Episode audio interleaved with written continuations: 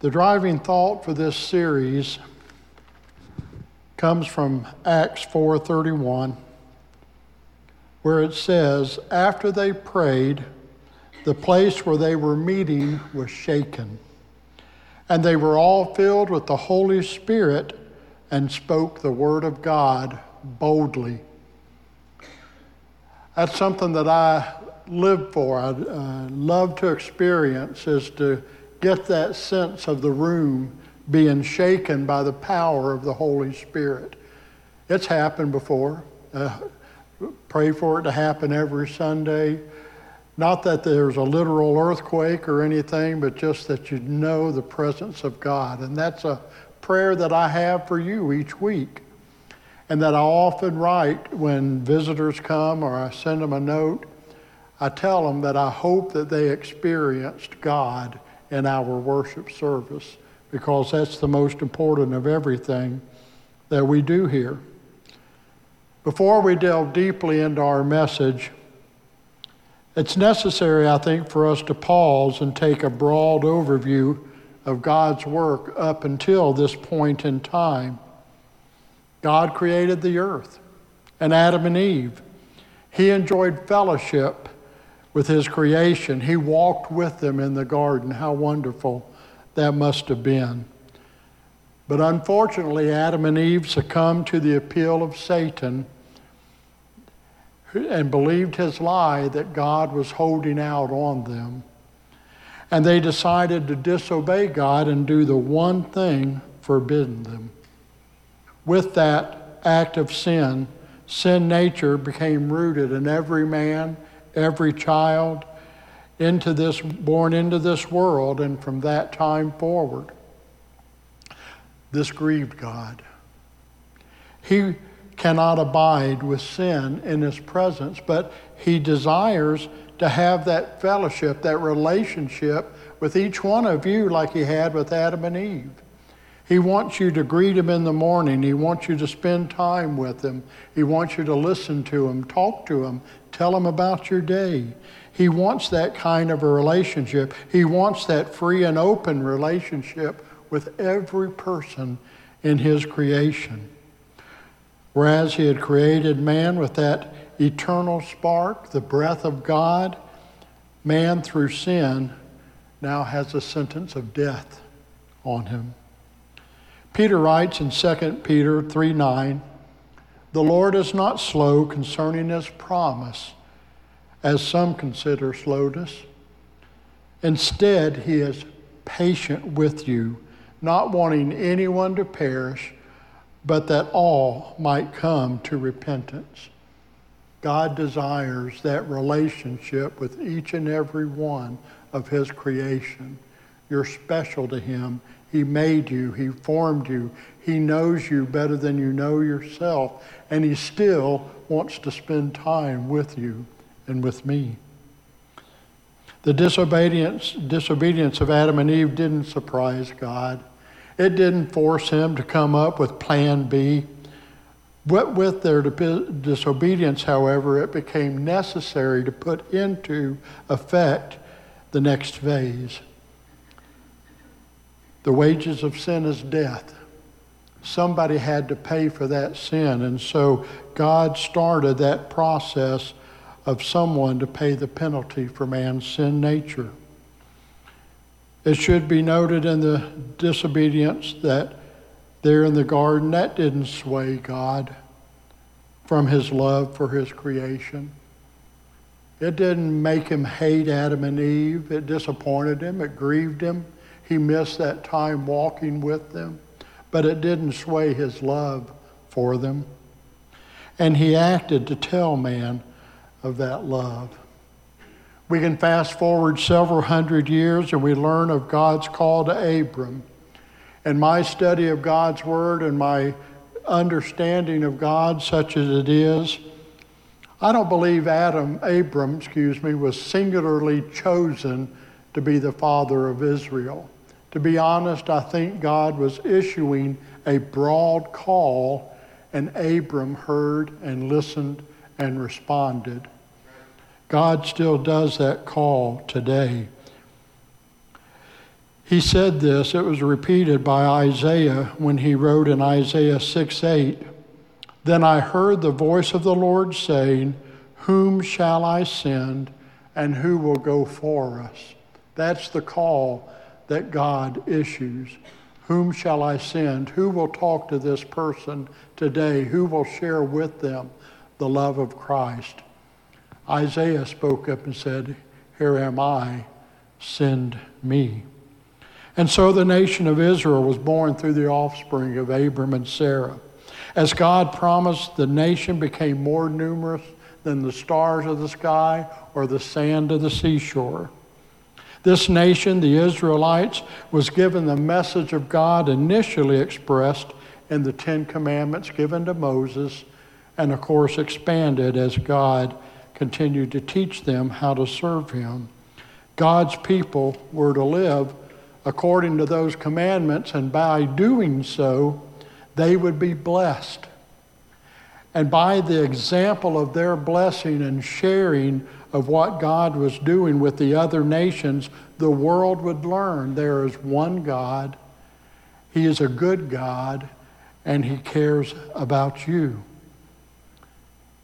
Though the mission of spreading the truth and knowledge of God was given to this one nation, it should be noted it was always God's intention, God's desire that all men would come to him. They were chosen at that time to be the messengers, to be the ones to share, but it was to share to the whole world that the whole world would come to know who God is. Unfortunately, the Israelites, as we humans too often do, took another route, a route of pride. They nationalized God, thinking they alone were who God desired a relationship with. They classed everybody else as barbarians and pagans and deemed them not worthy of God's love. Additionally, despite the examples and teaching they received of God's great power and love, they continually drifted from God. God sent prophet after prophet to warn them that his patience was growing thin and that he would allow the nation to be overcome and ruled by other empires. But still, the people drifted from God. They disregarded his foretelling of what would be the result of their continued sin. God is true to his word, whether it's a good word or whether it's a judging word. And what happened that God said would happen did with the people.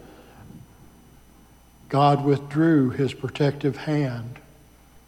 We read of Nebuchadnezzar and the Babylonians who conquered the land.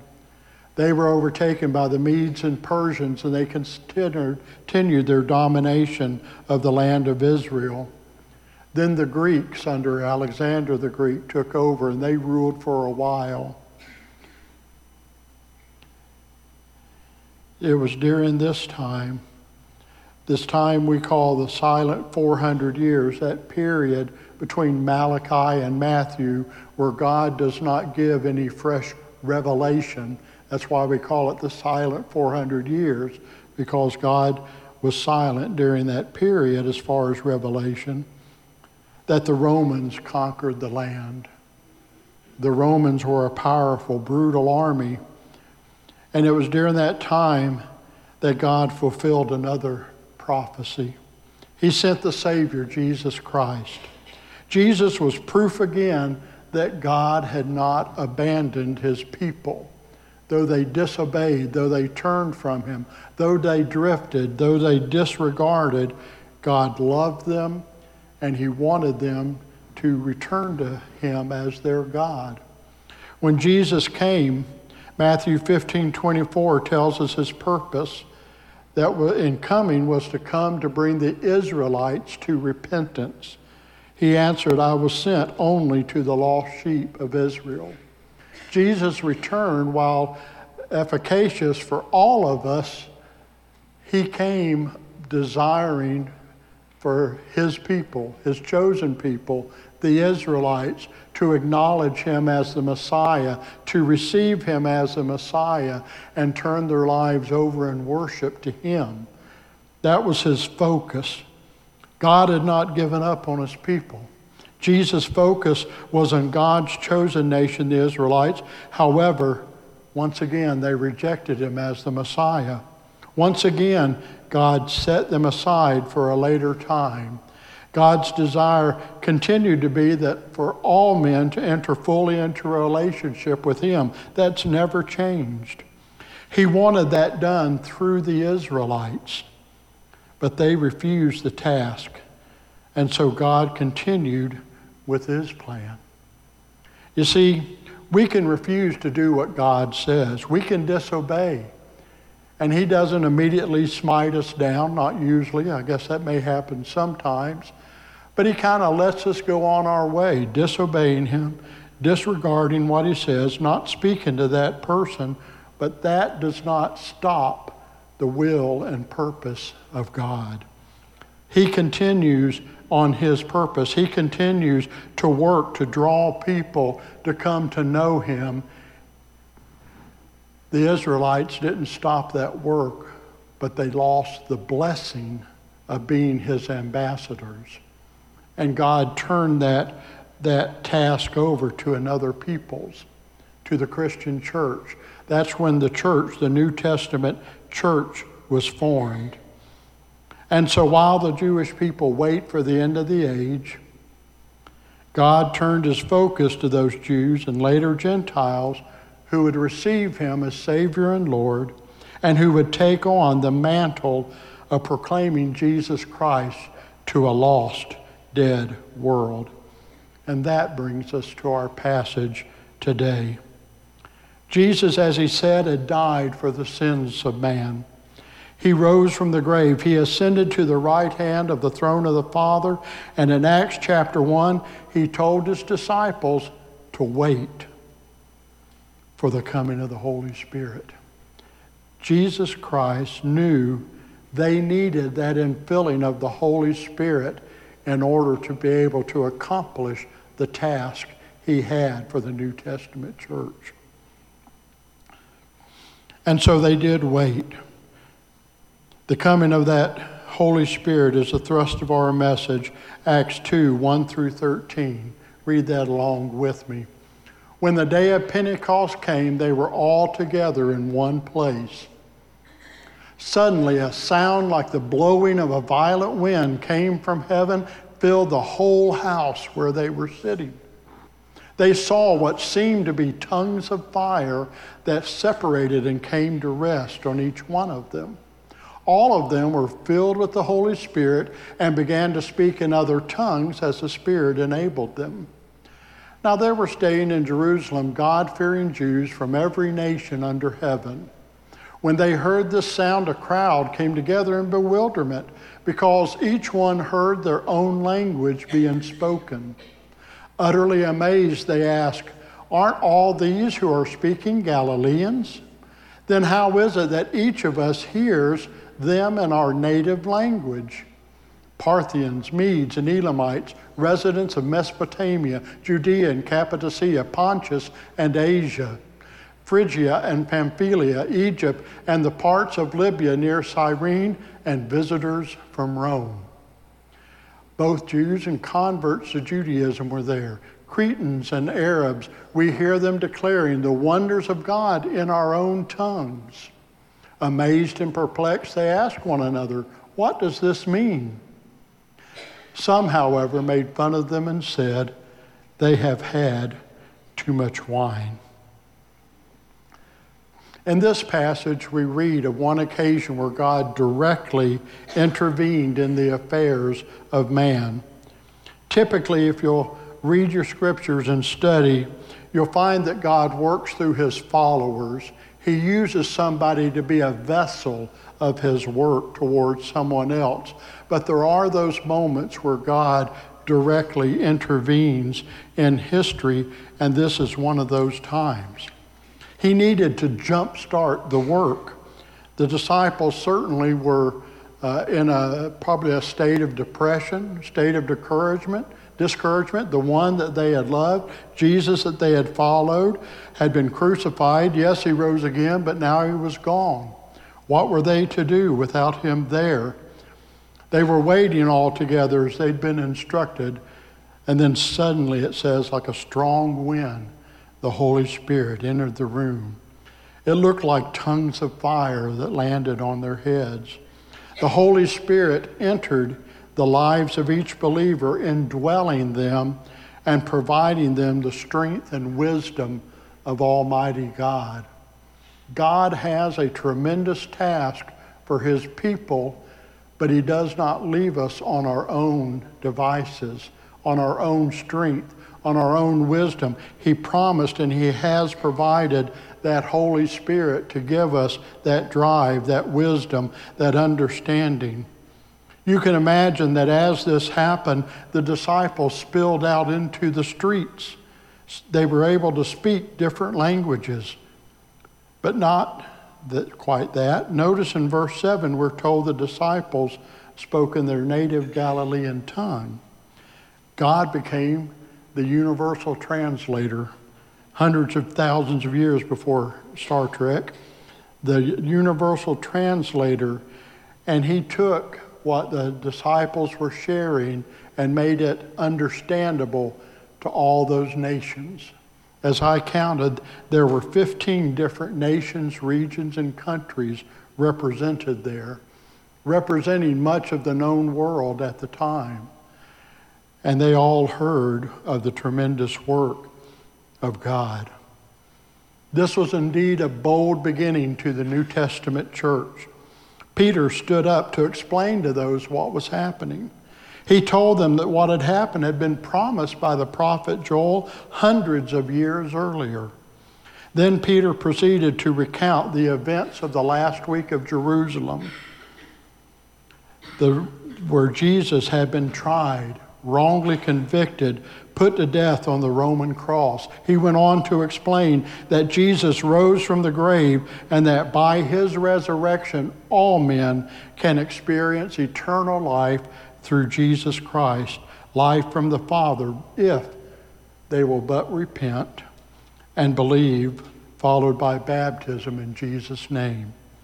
The message Peter preached hits home with the people, and it's recorded that about 3,000 accepted salvation offered by God through Jesus Christ. What a wonderful, tremendous beginning the church had.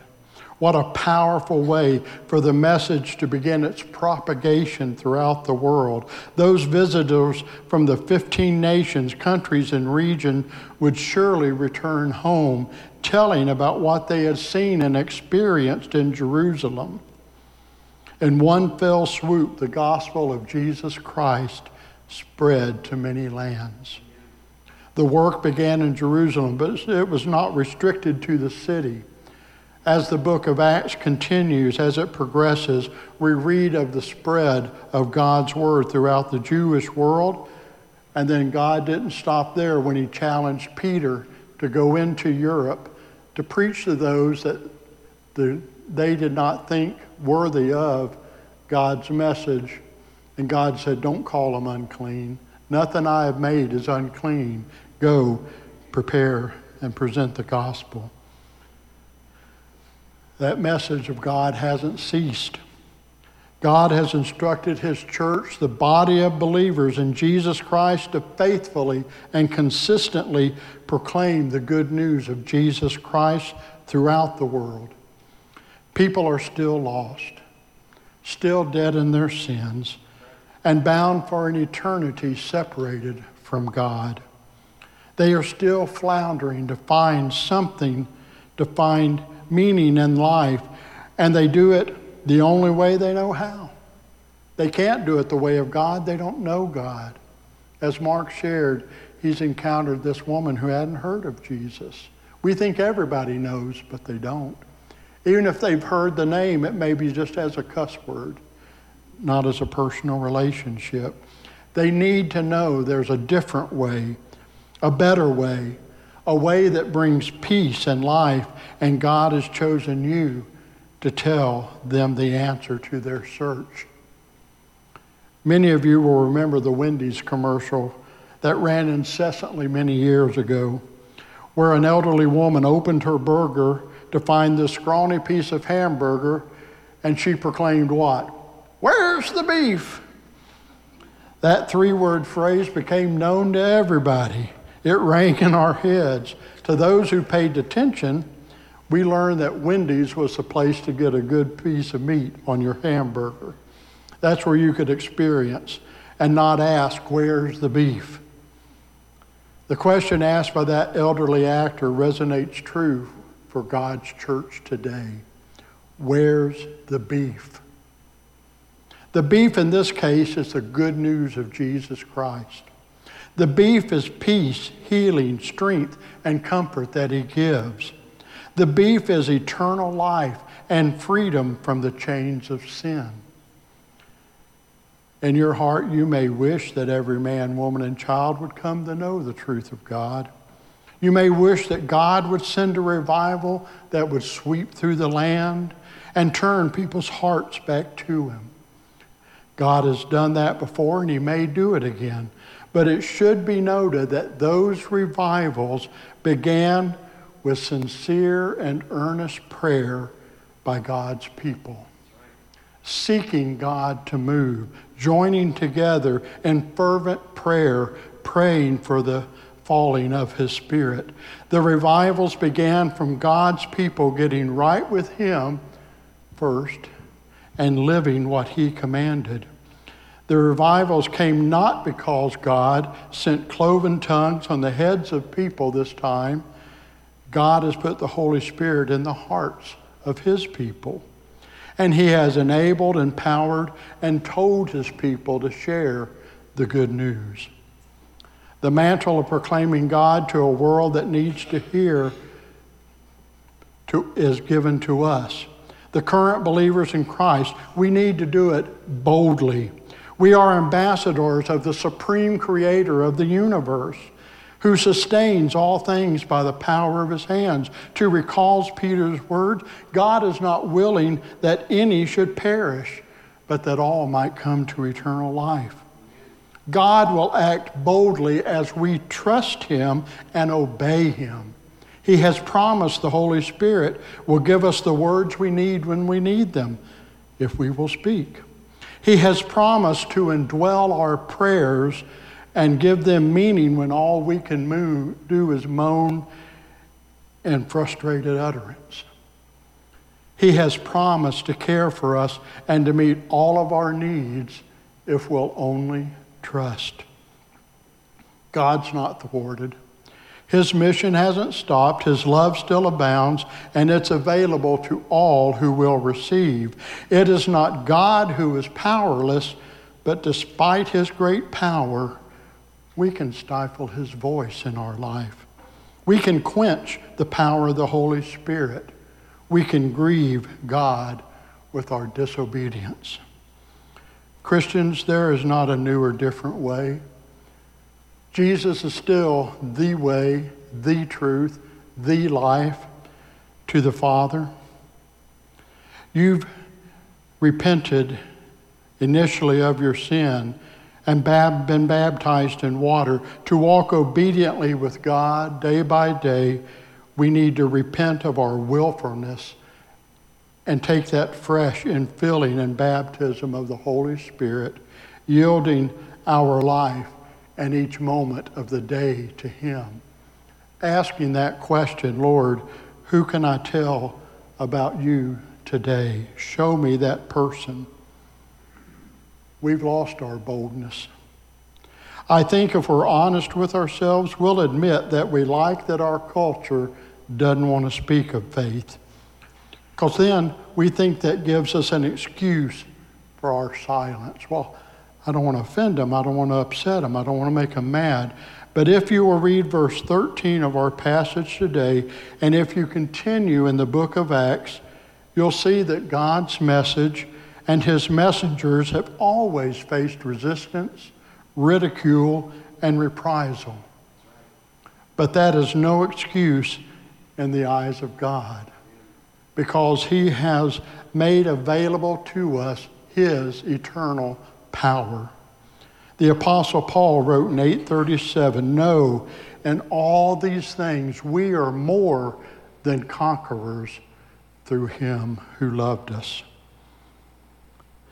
As we close our service today with the hymn, Here Am I, Send Me, may that be a true expression of our surrender to Him. We can say, Lord, I don't believe you can use me, but here I am, send me. Lord, I've failed you so often. Why would you want me on your team? But here I am, send me. Lord, I'm scared, timid, and worried about how people will react to me. But here am I, send me. That's what God is asking for. Those five words, here am I, send me. It is possible, he does it, that he could send you, like Sue's parents, to East Africa to tell natives over there about the Word of God. It's more likely that as you're in the grocery store this week, he'll say, say something to that person. That as a family member is going through a turmoil, he'll say, tell them how they can find peace. All he wants from you is that willingness to say, Here am I, send me.